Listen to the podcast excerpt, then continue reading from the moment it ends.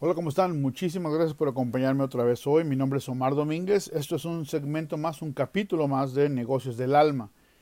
Algo que vamos a hacer es que vamos a, platicar dos temas importantes el día de hoy. El primero va a ser más o menos un, un a grosso modo cómo, sol, cómo es el procedimiento para poder obtener tus permisos del Departamento de Agricultura. Si tú tienes un producto que quieres meter al mercado, si necesitas una licencia especial para poder meter algún producto que tú tengas empanadas, tortillas, este, pan, repostería, eh, incluso lácteos, quesos, cremas, todo ese tipo de productos.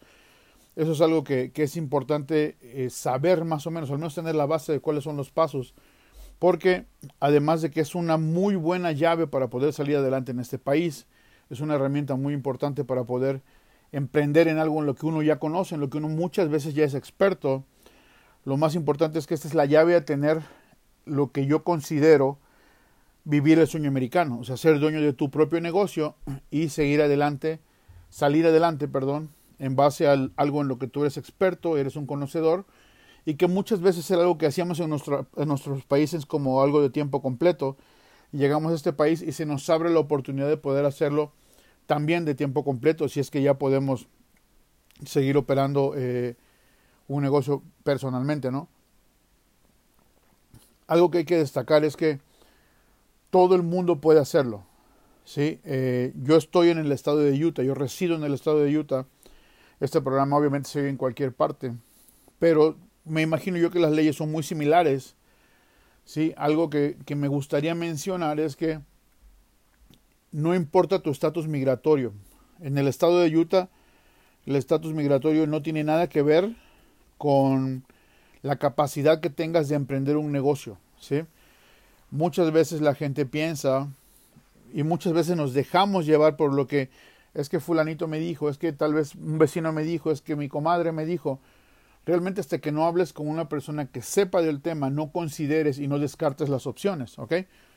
Entonces, ya que hablamos y que esto es claro, no necesitas tener un estatus legal, no importa tu estatus legal, tu estatus migratorio para poder hacer este, estos emprendimientos. Este, este eh, procedimiento se divide en tres partes importantes, ¿ok? Una, la primera es cómo estableces tu compañía, ¿no? Aquí en el estado de Utah lo que hacemos es, a través del Departamento de, Comercio, registramos nuestra compañía. Con este registro, eh, más o menos, yo pienso que en promedio, porque varía de ciertas formas, yo tengo experiencia en hacer negocios de comida, ¿sí?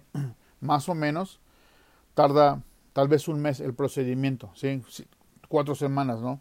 En lo que se hace el registro con el Departamento de Comercio, registramos el nombre, este, no sé, pupusas uh, salvadoreñas, SA o LLC más bien. Ese es el nombre, si lo vamos a registrar. En base a ese nombre nos van a, nos van a eh, extender un nombre que se, expedir un nombre que se, se llama EIN, la EIN, ¿sí? Ese número es un número que es importante eh, porque es con el número que vas a operar y con ese número es con el que los bancos te dan acceso a tener una cuenta de banco a nombre de tu empresa, de tu negocio, de tu emprendimiento. ¿Sí? Entonces, eh, una vez que tenemos eso, también se tramitan los números de taxes. Todos los negocios tenemos números de taxes. Y esto se hace, eh, yo lo hago directamente en la oficina del Tax Commission. Voy, te dan unos formatos, se hace, yo sé que se hace online también. A mí la verdad, eh, a lo mejor porque soy un poco old school, me gusta más ir ahí, hacerlo en persona. La verdad es que el resultado en cuanto a tiempo es exactamente el mismo, no afecta hacerlo de una forma a la otra, no hay ningún tipo de diferencia. Pero a mí me gusta esta parte donde yo puedo interactuar con las personas. Yo soy así, ni modo. Entonces, eh, esta parte es algo en lo que yo me enfoco mucho porque obviamente tiene que estar instituida de la mejor manera, ¿no? Entonces, para mí es importante eh, ver el nombre que quieren, tener toda la información de la gente correcta para poder hacer la, eh, establecer la compañía de la forma correcta. Perdón. Paralelo a eso, eh, una vez que tenemos esa parte, vamos a buscar en qué ciudad vamos a operar. Por ejemplo, aquí en el Valle del Lago Salado, no sé si son, no sé cuántas sean, tal vez 15 diferentes ciudades cada ciudad tiene diferentes reglas, algunas son muy sencillas, otras son un poquito más complicadas, dependiendo de, la ciudad. Y normalmente lo que se hace es, eh, en negocios, supongamos que hablamos de este producto que mencioné hace ratito, pupusas, las vamos a vender congeladas. Lo que hacemos es, vamos al departamento de agricultura y eh, presentamos el producto, la información del producto que vamos a vender, que estamos interesados en comercializar. Ellos nos dicen qué tipo de, licencia vamos a requerir. Hay una parte donde se divide eh, el tipo de licencia. En los negocios de los que yo estoy hablando se divide en dos. Cuando vas a trabajar en una cocina comercial, puede ser un restaurante que tú alquiles su cocina, puede ser un... Eh, aquí, en, aquí en el estado les llamamos comisarías, que son cocinas muy grandes, industriales, que las compañías rentan para poder hacer sus productos, pero esas cocinas están certificadas por el Departamento de Salud, por el Departamento de Agricultura y algunas otras organizaciones gubernamentales también, ¿sí?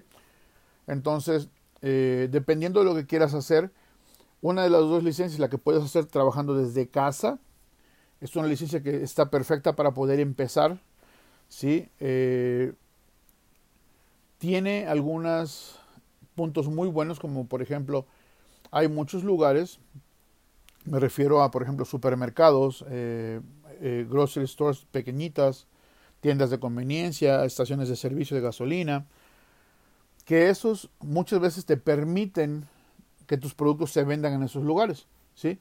Por el volumen de que manejan y por todo ese tipo de cosas a veces se dan chance, muchas veces no. Entonces la limitante viene siendo que si tú tienes una licencia con la cual puedes trabajar desde tu casa, no necesariamente vas a obtener el mercado del tamaño que tienes si tú decides trabajar desde eh, una cocina profesional. ¿sí? Cuando trabajas desde una cocina profesional, esa cocina es eh, inspeccionada y autorizada por el departamento, en este caso el departamento de agricultura. Si ellos checan que la cocina funcione, que tengas un espacio donde vas a operar y se aseguran que tus procedimientos dentro de esta cocina sean los ideales y eh, la autorizan o no la autorizan dependiendo de cómo está la inspección. ¿sí? ¿Cuál es la ventaja de esta licencia? A cualquier lado puedes entrar. Tienes, si, supongamos que alguna persona prueba tus productos y esa persona trabaja en alguna en un supermercado y dice, ¿sabes qué? Yo quiero que tus productos se venden en mi supermercado. Tú ya tienes una licencia con la cual puedes vender a ese nivel. ¿sí? Hay ciertos factores que también tienen que ver que no son regulados por el Departamento de Agricultura, pero que son importantísimos si tú quieres llegar a ese mercado más grande. Si tú estás buscando empezar y vender entre tus conocidos, a lo mejor un poquito por Facebook, un poquito por Instagram, un pastel para un evento, una, no sé, una mesa de, de, de, de dulces y de botanas para otro evento. Con esa licencia puedes, ¿sí? Esa licencia digamos que es como un poquito más pequeñita. La otra licencia es una licencia con la que puedes llegar a estos volúmenes. ¿Cuál es uno de los requisitos que ellos no regulan pero que son claves? Tener un código de barras, ¿sí? El tener un código de barras nos da la opción de que si llegara a pasarte eso, o llegar a ver a alguien que se interese en tu producto, o si tú vas a un, supermercado a negociar con ellos para vender tu producto, y te dicen, no, sí, sí me interesa, este, puedes traernos esta semana X cantidad, 100 cajas de tu producto. Ok, perfecto. ¿Tienes códigos de barras? No, no tengo. Ok, no puedo recibirte tu mercancía. ¿Por qué no tienes códigos de barras? En este momento, esa es la mejor manera para ese tipo de negocios, para esos negocios grandes, supermercados y tiendas de conveniencia y, eh, estaciones de servicio y todo eso. Eh, para ellos es básico que tu producto tenga un código de barras. ¿Por qué? Porque para ellos es la mejor forma de rastrear sus inventarios, sus costos, incluso en bodegas grandes, en compañías grandes. Nosotros tenemos un cliente muy grande que ellos tienen una bodega gigantesca. Con el código de barras ellos saben exactamente dentro de la bodega dónde está ubicado ese producto.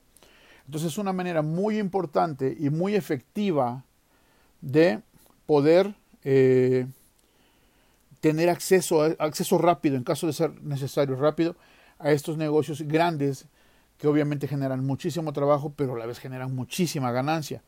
Entonces es algo que tienes que analizar, tienes que ver muchos puntos. Por eso es importante que te asesores. Yo sé que, y yo sé que va a sonar que como yo soy el consultor que lo hace, te lo quiero vender, pero la verdad es que no es necesario que vengas conmigo, con que tú te asesores con algún consultor que sea experto en este tema te va a decir que necesitas eso para poder accesar a estas grandes compañías.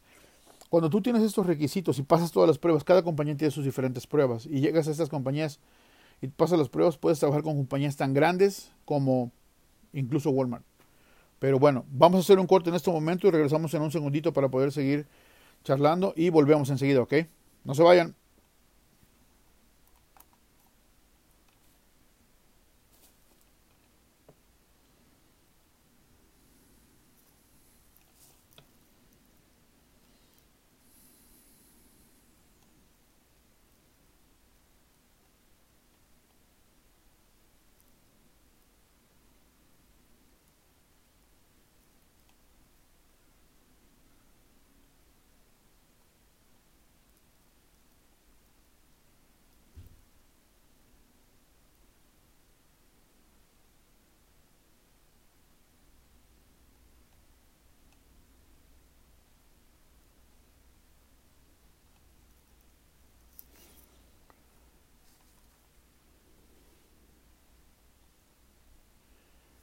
Bueno, pues muchísimas gracias por estar de regreso. Les agradezco mucho que estén acá, que me sigan escuchando. Este tema es muy interesante porque la verdad que es una clave, es un, es un medio por el cual si tú tienes un producto o un servicio que quieras comercializar, es muy fácil poder hacerlo a través de este tipo de productos. ¿Por qué? Porque lo que vamos a hacer es vamos a conseguir una licencia de un producto en el cual tú eres experto y vamos a poder comercializarlo de esta forma, aquí en los Estados Unidos, ¿ok? Bueno, nos quedamos en la parte de que el código de barras, ¿ok? El código de barras es algo que no va a supervisar, no te va a, auditar el Departamento de Agricultura, pero es un elemento clave, ¿ok? Bueno, ¿qué nos va a auditar el Departamento de Agricultura? Nos va a auditar dos cosas que son la parte elemental. Una, la cocina. La cocina en la que vamos a trabajar, ellos se van a encargar de ir a checar que esté funcional, que el equipo funcione, que tu procedimiento de trabajo sea el óptimo, que te van a, te van a eh, preguntar, bueno, vas a tener que tomar una clase que se llama Serve Safe, que es una certificación de conocimientos de alimentos y es especialmente para managers, operadores y dueños de negocios de alimentos. Entonces, es importante que lo tengas, que lo sepas, ¿sí? Esta información, porque si tienes que de repente enfriar alimentos y luego recalentarlos y todo eso, tiene, tiene una, hay una forma correcta de hacerlo y ellos tienen que asegurarse de que tú la sabes. Se aseguran que eh, el, el agua del, lugar de tu cocina alcance la temperatura ideal eh, caliente, se aseguran de que el equipo en que estás trabajando es funcional y de ciertas otras cosas. Por ejemplo, en una inspección que tuvimos recién, nos pidieron que había una esquina de una puerta que estaba despegada y nos pidieron que se encargara la, cocina de sellar esa puerta para que no entren plagas. O sea, chequen ciertos otros factores que no necesariamente están implícitos en la inspección, pero que hacen que la cocina funcione de manera óptima. ¿ok? Entonces, eh, ellos inspeccionan la cocina. Este, digamos que dentro del Departamento de Agricultura esa es la segunda parte. La primera parte es el etiquetado. ¿Por qué es tan clave el etiquetado? El etiquetado es un documento legal de tu producto, de tu compañía. Lo que tú establezcas en esa etiqueta tiene que ser real, tiene que ser al mil por ciento perfecto, tiene que cubrir un montón de requisitos, ¿sí? Entonces, esa parte es la parte más difícil del proceso de licencia. Más difícil. ¿Por qué? Porque todo tiene una especificación muy, muy, muy a detalle. Les voy a dar un ejemplo. Eh, lo primero que hacen ellos checan el tamaño de la etiqueta. En base al tamaño, un porcentaje del logotipo, otro porcentaje es el tipo de letra, el tamaño de la letra, otro porcentaje es para tal cosa. Regulan muchas cosas. ¿sí? Es muy difícil hacer el etiquetado. ¿Qué necesitamos en ese momento? Necesitamos un diseñador con experiencia en etiquetas que nos pueda decir, ya tengo el conocimiento de la etiqueta, yo lo que hago, ahora tengo un diseñador que trabaja solamente conmigo, directamente conmigo. Lo que hice fue, le mandé el libro, porque las regulaciones para el del Departamento de Agricultura para hacer las etiquetas, básicamente es un libro, son, no sé, tal vez 300 hojas. Y yo se lo mandé y le dije, ok, estudialo, cuando lo entiendas, cuando, cuando lo hayas leído y entiendas esta parte, avísame y entonces empezamos. Y así funcionó. Y de ahí para acá es la forma más rápida en que yo he logrado sacar permisos adelante. ¿Por qué? Porque es una persona que se empapó del tema y que solamente está enfocado en hacer etiquetas para nosotros. ¿sí? Entonces a veces lo saturamos de trabajo y se le complica un poquito, pero la verdad que ha respondido bastante bien, muy ágilmente. ¿sí? ¿Cómo es el procedimiento para las etiquetas? ¿ok? Cuando tenemos el, el cliente ya listo, que ya tenemos la primera parte, ya tenemos el registro de comercio, tenemos nuestros números, ok, vamos, conecto al cliente, o sea, la persona dueña de la compañía, con el diseñador y ellos hablan, ok, quiero un logotipo que tenga estos colores, que tenga, esta es mi idea de logotipo, quiero que tenga una flor de este tamaño, quiero que el fondo sea negro, quiero que el fondo sea blanco, dependiendo de las ideas que el cliente tenga y el trabajo, primer trabajo del diseñador es aterrizar esa idea y hacerla lo más parecido a la idea del, del dueño de la compañía. ¿sí? Se hacen un par de, ideas principales, la que el cliente elige en base a esas se empieza a desarrollar el resto de, la, de las cosas, pero ellos se encargan de la etiqueta. La etiqueta lleva ciertos requisitos muy específicos. Te juro que si te equivocas en una coma, te lo, te lo regresan y no te lo aprueban. Yo, yo he tenido, no sé, he tenido muchas etiquetas en revisión y a veces por un, por un punto, por una coma, por una una mayúscula en medio de las minúsculas, perdón, una minúscula en medio de las mayúsculas, algo así, me lo regresan, ¿sí? Entonces, es importante que cuando hagas este tipo de procesos te apegues a alguien, te acerques a alguien que sepa, ¿sí? Yo sé que la gente piensa, no, es que eso cuesta dinero, sí, sí cuesta dinero, pero no sabes el tiempo que te puedes ahorrar, ¿sí? Ahora, algo que es importante es cuando tenemos la información, por ejemplo, el peso se hace de cierta forma. Si, pasa de una libra a tu producto, las reglas para estipular el peso son de cierta forma. Si son menores a una libra, entonces se hace de otra forma. Si utilizaste mayúsculas es, de una forma, si utilizaste minúsculas es de otra forma. Hay que, hay que agregar ingredientes y además los subingredientes de tus ingredientes. O sea, es un trabajo bien complicado. ¿sí? Yo la verdad es la parte que, que más trabajo me cuesta pero a la vez es la parte donde aprendo más porque he aprendido muchas cosas nuevas que yo no sabía, por ejemplo, tipos de comida, ingredientes, todo ese tipo de cosas. Y la verdad que ha sido un reto, en muchos casos ha sido un reto, pero ha sido algo que nos deja mucho provecho, porque una vez que pasamos eso, que de alguna forma podría ser el cuello de botella, ¿no? por decirlo de una forma, no es que sea malo, simplemente es que es laborioso. Y una vez que pasamos esa parte, lo demás fluye. ¿sí? porque después de eso es la inspección, que la inspección realmente ya no es tan complicado, y después se, hace la inspección de la ciudad, del departamento de licencias de la ciudad.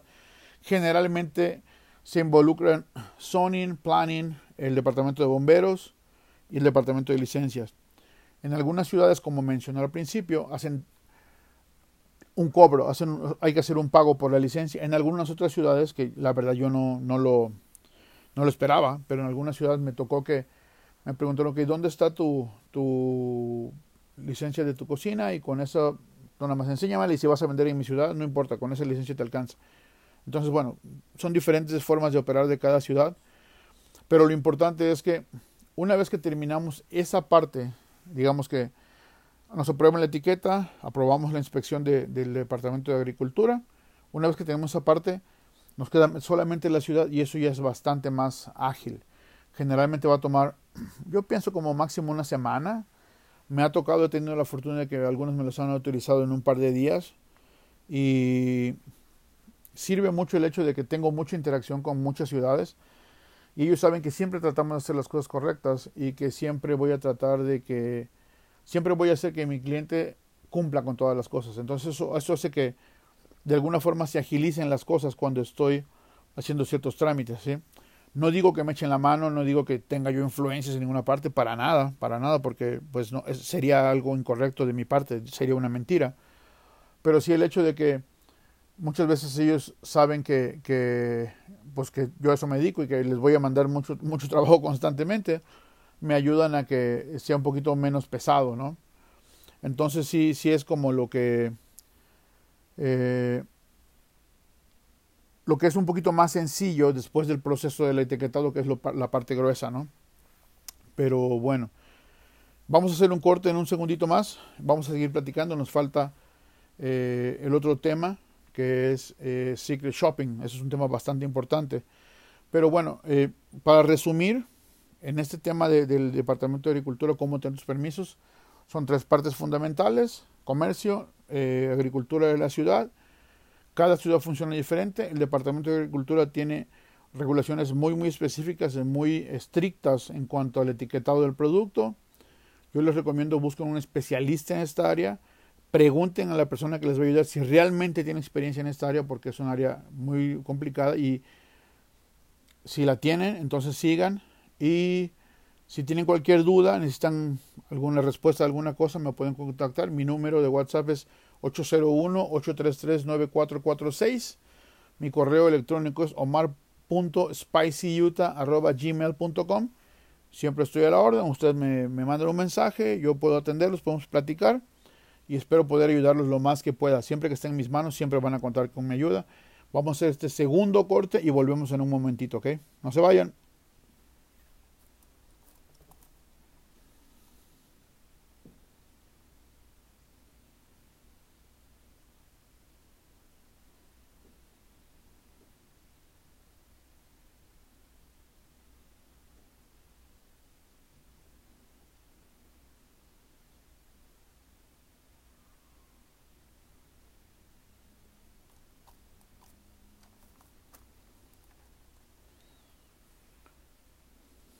Si estás en el podcast, te agradezco muchísimo que me acompañes. Es un tema que me apasiona mucho. De verdad que lo, tuve que resumir a, dos segmentos, pero yo podría hablar tres horas de esto sin ningún problema. Es un tema que me encanta hablar porque siento que es una herramienta que le damos a nuestra comunidad para poder salir adelante, especialmente en áreas en las que ya son expertos. ¿sí?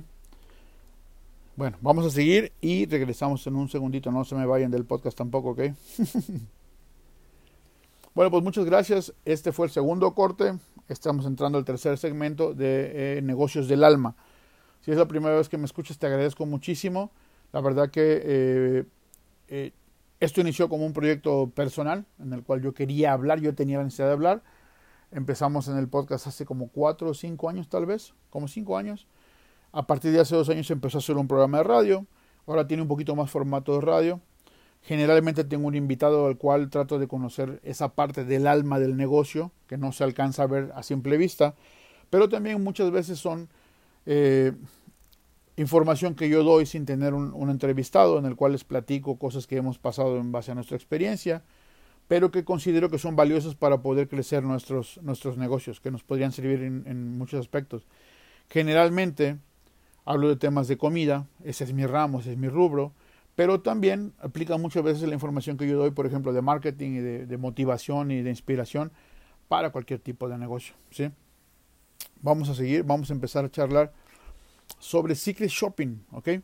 ¿Qué es Secret Shopping? Si me estás escuchando en Latinoamérica, no sé bien cómo se llama en Latinoamérica, pero les voy a contar. Cuando llegué a Estados Unidos, tuve la oportunidad de trabajar en un restaurante que era una locura, es una locura trabajar en ese lugar, es extremadamente lleno todo el tiempo, todos los días se rompían récords de ventas, era una locura, eran cantidades exorbitantes las, cantidades que eran de venta. Entonces, fue lo mejor que me pudo pasar, porque de esa forma yo llegué y trabajé cuatro años en esa compañía, que para mí fue básicamente como ir a la universidad de restaurantes, por el volumen que se manejaba, aprendí muchísimo. Tuve excelentes compañeros de los cuales pude aprender mucho. Mi hermano era uno de los managers más importantes de ese lugar y aprendí muchísimo de él. Eh, tuve la oportunidad de conocer dos o tres personas con las que aún el día de hoy tengo mucho contacto y aprecio mucho y de las que pude aprender cosas. ¿okay? Esta compañía hacía ese servicio de Secret Shopping. Y el Secret Shopping en sí lo que es es contratan una compañía o una persona que posa como si fuera un cliente, va, hace todo el proceso de, compra en tu, en tu, negocio. En este caso vamos a hablar de restaurantes, ¿no? Hace el proceso de compra hacen la fila, van, ordenan contigo, se sientan, dependiendo del procedimiento que sea, reciben su comida, se evalúa la comida, se la comen, la prueban, todo, y después, en base a eso, se hace un reporte. En esta compañía, yo me acuerdo, no puedo decir el nombre porque no tengo ningún tipo de afiliación con ellos, ni tengo ningún tipo de nexo en este momento, me encantaría tenerlo, pero lamentablemente no lo tengo. Entonces, esta compañía nos daba un listado yo, yo después con el tiempo me hice manager y pude ver esta información. Pero mientras recuerdo que eh, yo cuando entré limpiaba mesas y lavaba platos. Y la, la muchacha que era mi jefa, en algún momento ella no, no, se, no se había dado cuenta que yo hablaba inglés. Entonces estuvo en una de las en, su oficina y, ella tenía los reportes y yo los empecé a ver y le empecé a hacer preguntas sobre eso. Y, y yo pienso que ella no se daba cuenta que yo leía inglés, entonces por eso los dejaba ahí encima, ¿no? Porque es información confidencial. Pero este, lo que me funcionó mucho es que me apasionó mucho el tema de contratar a alguien que hiciera una evaluación para ver cómo podíamos mejorar, ¿sí? Sí era un poquito negativo el perfil de, la, de los reportes que yo recibían porque uno lo leía y no había, ya después cuando tuve chance de verlos plenamente, que era yo manera, yo los veía y yo decía, de verdad no pudimos hacer nada bien en lo que duró esta visita, duró 47 minutos y no pudimos hacer una sola cosa bien que nos puedan decir en este reporte, esto está bien hecho, me parecía increíble. Pero, por ejemplo, ellos checaban eh, si la temperatura de la comida había sido la correcta, si el tiempo de espera había sido el correcto, cuánto tiempo habían hecho de fila, cómo estaba el restaurante al entrar. Entonces, aprendí que en base a esto se podía hacer un plan de trabajo para mejorar las cosas. ¿Sí? Cuando tuve la oportunidad, muchos años después, esto fue hace 20 años más o menos, después tuve la oportunidad de empezar a hacerlo yo. Lo empecé a hacer como un hobby. Yo empecé a llevarme con muchos restauranteros y yo les decía, puedo hacer un shopper en tu, restaurante gratis. Es un servicio que se paga bastante alto. ¿sí? Entonces yo iba, lo hacía, les hacía un reporte, pero algo clave y que fue algo que me distinguió muy bien y me sirvió mucho como una herramienta especial fue no solamente hacer un reporte de lo que estuvo mal, sino hacer un reporte de lo que yo vi bien. Entonces mi reporte era muy balanceado en cuanto a tiene un lado positivo y uno negativo. Muchas veces el lado negativo era mucho más amplio que el positivo y en algunas ocasiones, un par de veces, el lado positivo era más grande que el lado negativo. Claro, es importante, volvemos a lo que hablábamos en los segmentos anteriores. Yo les recomiendo, si tú tienes un restaurante y te interesa un servicio como este, no contrates un pariente, no mandes un amigo de tu primo, del vecino, no no, porque eso no funciona. Ellos no tienen el ojo especial que debe tener. Yo te, yo te, yo te aseguro que es mucho más efectivo si contratas un chef y le pagues una cantidad de dinero porque te haga ese único ejercicio. Si no quieres contratar una compañía, ¿no? Una compañía te lo hacer regularmente. Es muy recomendable hacerlo mensualmente. ¿sí? Esta, esta eh, idea de poder contratar un chef y que te lo haga es porque ellos van a saber si la comida está bien cocinada, ellos van a tener la capacidad de ver si a lo mejor tu cocina está le falta personal, sabes qué, en base a la operación, a la cantidad de gente, al volumen, un chef experimentado puede darse cuenta cuando esta gente esta gente no es suficiente para operar eso, les falta personas o tal vez tienen gente de más, ¿sí? Entonces, por eso es que yo recomiendo, hay muchos, muchos lugares, incluso compañías grandes, que en lugar de hacerlo de manera profesional, le dan un par de gift cards o de, o de tarjetas de comida gratis a algún conocido para que vaya, haga una evaluación, entre comillas, y en base a eso ellos creen tener una radiografía de cómo opera el negocio, ¿no? Entonces, no es así. Y también, ¿por qué no es recomendable que lo hagas tú como dueño o tú como operador? Porque una vez que tú pones un pie en tu propio restaurante, la experiencia que vas a vivir nunca va a ser la misma que un, cliente. ¿Por qué? Porque tu gente, tus tu empleados, tu equipo se va a esforzar porque tú tengas una buena experiencia y es muy diferente esa experiencia a la que tiene un, cliente real. Este trabajo es de incógnito. La persona que llega hace todo el trabajo y el equipo no sabe que él está haciendo ese trabajo. ¿sí? Sin embargo, es sumamente importante porque de esa forma puedes detectar problemas claves, claves, ¿sí? en momentos en los que podrías incrementar tus ventas y no pasa y no sabes por qué y te has esforzado y tu comida es buena, tus precios son buenos, a lo mejor es un elemento básico, ¿sí? A lo mejor es un elemento muy básico. En algún momento, y no me pasó a mí, pero lo supe, porque pues yo me voy en este medio, eh, había un lugar donde uno de los, eh, un mesero trabajaba y estaba alcoholizado. Entonces, eh, no lo corregían porque no sé si era familiar o algo así de la persona que operaba el restaurante, que no era el dueño. Entonces estaba afectándolos y solamente se pudo detectar casualmente, por una casualidad, un día que se hizo un secret shopping y entonces esta persona fue atendida, la persona del shopping fue atendida por, por este mesero que tenía, estaba alcoholizado. ¿sí? A lo mejor lo disfrazaba muy bien y no pasaba nada, pero esta persona alcanzó a detectarlo por ser una persona experimentada y especializada en este tipo de trabajo. Eh, de la misma forma, funciona hacer un reporte negativo y un reporte positivo. Y te voy a decir por qué. ¿Por qué para mí es tan importante? yo como operador, como dueño que he sido de restaurantes, como operador, digamos, como un conocedor del tema, es muy importante que a tu equipo le diga, ¿saben que Hubo un reporte de Secret Shopper y esto, esto, esto y esto y esto y esto, lo tuvimos bien. Los felicito, ahí les va un premio, un gift card, un regalo, una chela, muchos lugares les da una cerveza.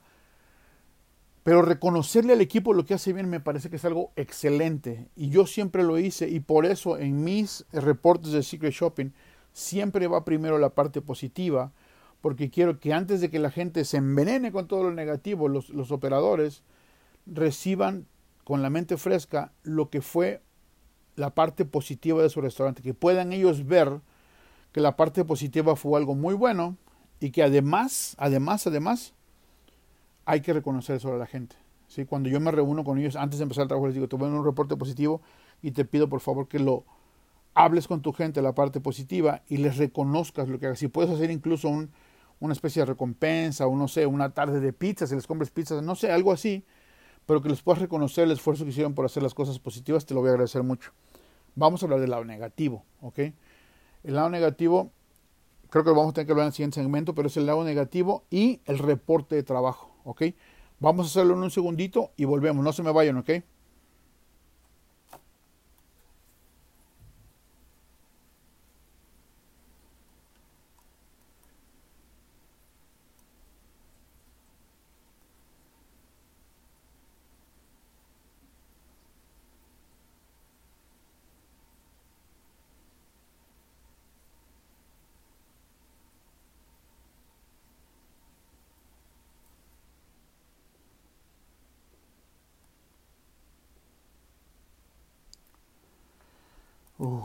Bueno, pues muchas gracias si estás en el, en el podcast.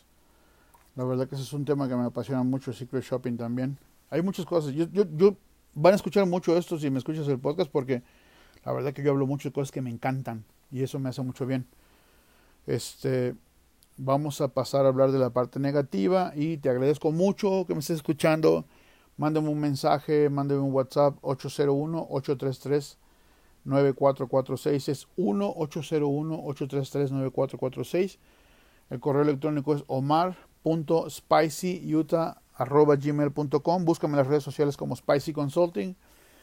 Eh, en TikTok estoy como Omar Domínguez G de González, Omar Domínguez G al final. Este, ahí tengo mucho contenido que te va a servir. Y en la página de Facebook de Spicy Consulting también. Hacemos algunos reviews también de, de restaurantes, así que te espero, ¿ok? Bueno, vamos a pasar al último segmento, ¿ok? No se vayan. Bueno, pues muchísimas gracias por seguir conmigo. Eh, si estás en el podcast, te agradezco muchísimo.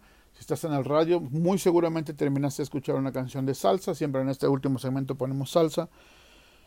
A mí me encanta la salsa, la música salsa. Y eh, eh, aprovecho, aprovecho el chance que me dan de poder escoger un poquito de la música y ese segmento es el que me asignan y ese segmento es donde ponemos salsa, ¿ok? Muchísimas gracias. Bueno, vamos a hablar de la segunda parte del Secret Shopping, lo que es el reporte negativo.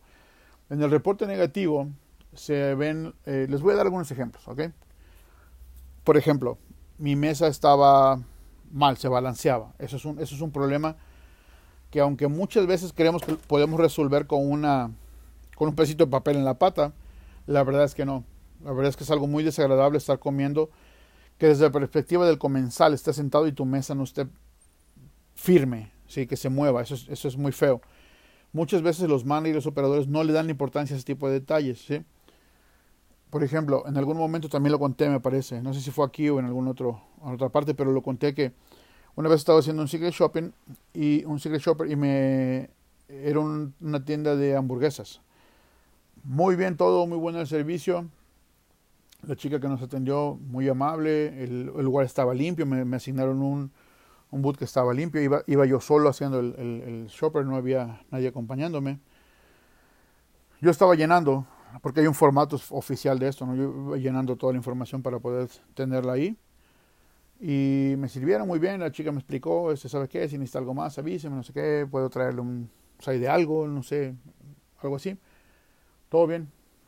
Puse la hamburguesa, checamos la temperatura, de una manera muy discreta, por cierto, checamos las porciones, que sea una porción correcta, adecuada a lo que uno pagó. Eh, para ese producto en específico era una, una hamburguesa que debía llevar champiñones y los champiñones los saltean con cebolla, entonces tenía que llevar eso. Lo chequé, también lo traía. El, orden en que los productos en la hamburguesa venían era eh, lechuga, pickles, eh, no, mayonesa, pickles, lechuga, tomate, cebolla, la carne, el queso y mayonesa en la tapa, ¿no? Y los, y los champiñones antes de la mayonesa. Todo estaba bien, o sea, todo pintado muy bien. ¿Qué pasa? Agarro mi frasquito para echarles ketchup y cuando la destapo, lo abro, son esas, esas botellas que se, se, aprietan para que salga el producto. En la tapa, en el hoyito de la tapa, había una mosca muerta pegada. Sabrá Dios cuánto tiempo tenía ahí porque la tapa estaba bien sucia. Este, no sé cuánta gente habría podido ir, que a lo mejor nunca va a volver a este lugar por el simple hecho de que había una mosca en la salsa, ¿no? Entonces, esos son puntos importantes. Se marca y se marca algo como eso, se marca este, que la mesa estaba mal, se marca que estaba sucio el estacionamiento, eso es clave. Si tú estás en un, en un estacionamiento muy grande donde hay dos o tres eh, restaurantes y el lado donde está tu restaurante está sucio afuera, es muy probable que la gente no elija tu restaurante, porque desde que uno llega ahí, ya desde ese punto que la gente, tu cliente potencial llega al estacionamiento, tienes que ver la tienes que tener la capacidad de hacer que la gente te escoja a ti, ¿ok? En otro día, otro día en otro programa vamos a hablar sobre las, las eh, ideas que yo implementé que siempre me funcionaron, ¿ok? Pero bueno, se hace el reporte y en el reporte yo puse, el reporte negativo de esa, de esa experiencia en particular puse que había un, una mosca muerta en, en la tapa, ¿no? Bueno, esto es tan simple como hacer un plan de trabajo, ok, a partir de cuando dimos a la fecha, ¿no? La fecha que sea, que se elija, a las 11 de la, a las 10.45 de la mañana, a las 2.45 de la tarde y a las 5.45 de la noche se van a revisar todas las botellas que están en todas las mesas para asegurarnos que no pasa eso, que están limpias y que están llenas las botellas. ¿Sí? Es incómodo llegar a un lugar, te vas a servir salsa y están todas las botellas en tu mesa, pero todas están vacías. ¿Sí? Esas son cosas que tienen tienes que cambiar para poder hacer una, una, experiencia memorable. Tienes que asegurarte que la gente que va a tu lugar tenga una experiencia memorable. Y para eso sirven los secret shoppings. Es parte de una radiografía de cómo tiene tu operación un lado positivo y un lado negativo. Y en el lado negativo tenemos que trabajar. Se hace un plan de trabajo. Ese plan de trabajo normalmente lo hacemos con el dueño o con el manager, digamos, de área. Y él lo, deriva al, al manager operador, al manager general, y se le da un seguimiento. Lo que yo hago es, yo me encargo de que esté bien. A, partir de que hacemos esa reunión después del, del, ejercicio del Secret Shopping, eh, cada dos semanas yo los contacto de nuevo para ver cómo vamos y en el ejercicio que yo hago incluye una visita del siguiente mes como un follow-up, como para darle seguimiento a ver de realmente están implementando, están cambiando las cosas o no, ¿sí? Básicamente este servicio incluye esa visita primera del ejercicio y después un follow-up para ver si se están haciendo cambios. Si no se están haciendo, como yo no le reporto directamente a la persona que opera, sino al jefe que está arriba, voy con esta persona y digo, ¿sabes qué? Se hizo el follow-up y, este fue el resultado, no, hay, no se ve avance, o sabes que sí se ve un avance importante, hay que, hay que este, enfocarse en, hablar con las personas, con el equipo que está haciendo que las cosas pasen de manera excel, excelente, ¿no? Lo importante de un secret shopper es realmente no es, por eso es que es tan importante y que insisto tanto en que te lo haga una persona que sea un profesional y no un profesional en secret shoppers, porque hay gente que se dedica de lleno a hacer eso y eso no los hace profesionales conocedores, los hace profesionales eh, porque se dedican a eso, de eso viven, ¿sí? Entonces muchas veces esta gente entiende o, cree más bien que el hecho de ir a un lugar y eh, darte lo, lo, peor, lo más negativo que puedan, es, es, más beneficioso para ellos, no para tu negocio. Por eso es que es importante que lo hagas con alguien que conozca tu rubro, ¿sí? Ya sea el rubro que sea, si vas a hacerlo en una tienda departamental, si vas a hacerlo en una boutique, si vas a hacerlo en una zapatería, si vas a hacerlo en una joyería. Cada lugar tiene, debe tener sus procedimientos de cómo opera y un secret shopper tiene que tener la capacidad de ver detectar que esos procedimientos se aplicaron de la forma correcta o no, dependiendo de su experiencia. Por eso es que es importante que escojas un shopper que tenga experiencia en el rubro en el que tú te manejas. Eh, yo tengo eh, dos personas que son chefs que me ayudan a veces en este ejercicio y una persona que ha sido manager general de muchos restaurantes. Entonces me ayudan, me ayudan en ese tema, pero tienen la capacidad de darse cuenta cuando algo no está bien o cuando algo está más o menos bien o cuando algo está mal, pero no está mal porque ellos quieren, sino por las, las condiciones en las que están trabajando. ¿sí? Tú te vas a dar cuenta a veces que vas a un lugar y, entras a un, restaurante y está todo sucio y, y, te das cuenta que está descuidado el lobby, que no hay una bebida regada, que hay papeles en el piso y todo eso. Pero cuando analizas la situación, cuando te das cuenta que a lo mejor son solamente dos o tres personas operando en un staff que deberían de ser cuatro o cinco, te das cuenta que está en esas condiciones porque no tienen suficiente personal. Eso no lo puede detectar alguien que sea un shopper profesional que solamente se dedica a hacer eso. Lo va a detectar una persona que tenga la experiencia necesaria, el conocimiento en cómo opera un restaurante. ¿sí? A mí me ha pasado que voy a lugares donde está sucio y lo primero que hago es eso, ver, bueno, la operación de este tamaño tendría que tener este tipo de, esta cantidad de gente porque tiene drive-thru en una ventana, porque tiene tanta cantidad de cajas registradoras, porque tiene un patio de ese tamaño, sí les falta gente. Entonces es un poco normal, no es justificarlo, pero es reconocer que hay un, un problema que está generando que no estén funcionando de manera óptima y que a lo mejor es no es responsabilidad de los que están operando al momento, sino que no tienen personal y a lo mejor podría ser responsabilidad del manager, ¿no? pudiera ser. Pero el punto es que es importante que se dé uno cuenta que si contratas un, un experto en tu área, vas a tener una radiografía mucho más exacta de lo que es tu compañía. Si contratas o si le das, en este caso en los alimentos, si le das un par de comidas gratis a alguien y que vaya que tenga ese tipo de estudio, créeme que por que le des dos tarjetas para la siguiente vez te va a hacer un estudio terriblemente malo y no te va a servir de mucho. ¿sí? Entonces es importante que nos demos cuenta que tenemos que hacer eh, tenemos que ser enfocados en que nuestro restaurante o nuestro negocio crezca. Me enfoco mucho en el restaurante por lo mismo. ¿sí? Este tema es específicamente restaurantes. ¿sí? Eh, es un servicio que es, yo lo considero importantísimo. No se comercializa a nivel, eh, al nivel que debería. O sea, hay muchos restaurantes pequeños que no utilizan ese servicio porque la verdad muchos ni siquiera saben que existe este servicio. ¿sí? Pero sí es importante que todos puedan, especialmente negocios que están creciendo, que puedan mejorar esas partes en las que están mal para poder crecer un poquito más rápido. Porque de otra forma, pues vas a crecer, pero a lo mejor va a ser más difícil, ¿no? Este, si tú tienes un producto que es muy bueno, pero tu servicio es muy malo y no tienes forma de detectar esa parte, a menos que venga un experto y te diga, ¿sabes qué? En base a la experiencia de tal día, tal hora, bla, bla, bla, bla, todo bien, bien, bien, bien documentado, tu servicio es terrible y por eso no creces, no lo vas a ver, no te vas a dar cuenta. Por eso es importante que uno pueda analizar estas partes con profesionales, ¿ok? Entonces, el plan de trabajo que se hace, el plan de trabajo también lo hago yo. Yo digo, ok, esto es lo que estuvo mal, de acuerdo a lo que estuvo mal, estas, estas digamos que hubo 10 puntos malos, ¿no? Por decir algún número cerrado. Hubo 3 puntos que son críticos, que son muy malos, 5 que son más o menos, y 3 que son fáciles, o 2 que son fáciles de, de arreglar. Bueno, el plan de trabajo se hace de la siguiente manera. Los críticos van primero, al mismo tiempo incluso se pueden hacer los que son fáciles, pero se hace un plan con tiempo. ¿Sabes qué? De aquí de aquí a tal fecha, eh, a partir de mañana, perdón, vamos a, implementar este procedimiento. Vamos a revisar, como les mencionaba, las tapas de las, salsas en las mesas. Eh, a partir de, de mañana vamos a hacer un checklist en el cual en la mañana el manager se encarga de asegurarse que todas las mesas estén firmes y no se muevan, no estén cojas o no estén chuecas, ¿no? Nos vamos a asegurar de que la máquina de sodas, las boquillas fueron lavadas cada noche. No se imaginan lo que puede pasar a una máquina de sodas si no la cuidan. Es asqueroso lo que puede pasarle a una máquina de sodas, ¿ok?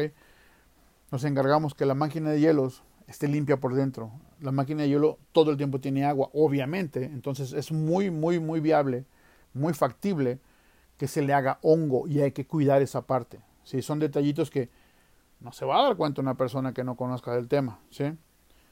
Entonces, son los puntos que yo creo que van a ser importantes. Si tú tienes un restaurante, que los, los evalúes, que los valores, que te des cuenta. Si necesitas información al respecto, contáctame. Mi número de teléfono en WhatsApp es 1-801-833-9446. Puedo ayudarte en cualquier parte del país, en cualquier parte del mundo si me llamas, no importa darte algunos consejos. Y algo que es importantísimo es darle el seguimiento apropiado al plan de trabajo. No se trata que te entreguen un documento y va al archivo y no volvemos a saber de él hasta la próxima evaluación. Este, este, eh, esta evaluación, yo como les mencionaba, yo recomiendo que sea cada mes y el follow-up al siguiente mes, porque de esa forma podemos saber cómo están las cosas. Pero bueno, muchísimas gracias por acompañarme. Espero que esos dos temas hayan servido. Si tienen dudas al respecto, pueden contactarme. Espero me puedan seguir, le puedan dar like al, al podcast. Si me pueden seguir, sería excelente. Les agradezco mucho su tiempo. Que estén todos muy bien. Chao.